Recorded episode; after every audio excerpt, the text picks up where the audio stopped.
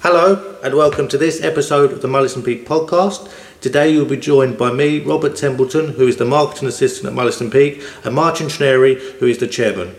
Today we will be talking about personal injury, asbestos related diseases, including mesothelioma. So, welcome, Martyn. Hello. Being diagnosed with an asbestos related disease is devastating for all the family. Martyn Trenerry today will talk about the legal implications of this. So, Martyn, what should someone do if they are diagnosed with an asbestos related disease? Asbestos related disease affects thousands of people and their loved ones every year. Diagnosis often occur decades after the initial exposure, but you may still be able to make a claim. Being diagnosed with one of these illnesses may come as a shock as these diseases take many years to develop after their initial exposure to asbestos. That's great, thank you, Martyn. Can you explain then what is asbestos and what illness does it cause? Asbestos is a naturally occurring fibre that was widely used in the construction and other industries until it was banned in the late 1990s. Exposure to asbestos puts you at a greater risk of developing an asbestos related disease later in life. Historically, before its dangers were known, asbestos was often used in buildings for insulation, flooring, and roofing. Its use is now banned in the UK, but buildings constructed before the year 2000 may very well still have asbestos in them. Could you explain then who is at risk from asbestos exposure? It's when asbestos is damaged or disturbed that tiny fibres are released into the air, and if these are breathed into the lung, they can damage the lung and their lining. Cool. So, again, Martyn, what is mesothelioma? Mesothelioma is often considered the most devastating of the asbestos related diseases, as there is no cure and few victims survive more than 18 months after diagnosis. Symptoms can include shortness of breath, chest pain, general fatigue, and rapid weight loss. How long does it take for someone to develop these symptoms for asbestos related diseases? Working with asbestos that produces a cloud of these tiny fibres that the body cannot dissolve. If these fibres are inhaled, they become lodged in the lungs and cause a build-up of scar tissue as the body's immune system attempts to remove them. Over time, that scar tissue stiffens the lungs, making it more difficult for the lungs to fill with air and provide oxygen to the body. The development of asbestos related disease that causes this restriction and other symptoms has a long latency period, often between 10 and 50 years, with symptoms usually only presenting some 20 to 30 years after exposure to asbestos as the disease starts to develop. But for those people who are exposed to heavy amounts of asbestos or have worked with it for a long period of time, this development period can be shorter.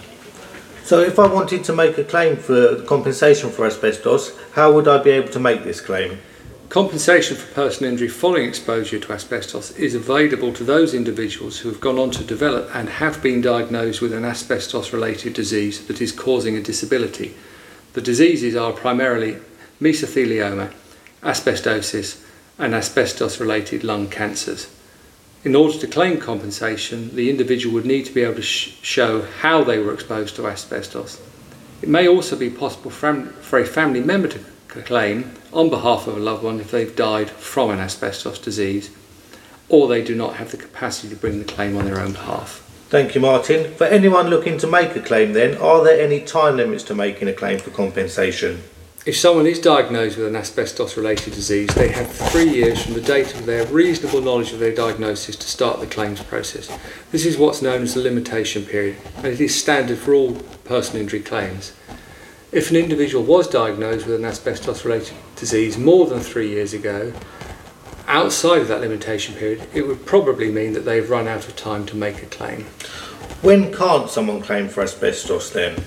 Often we find that people will contact us after finding out that they have been exposed to asbestos or that their doctor has briefly mentioned that there are traces of asbestos in their lungs.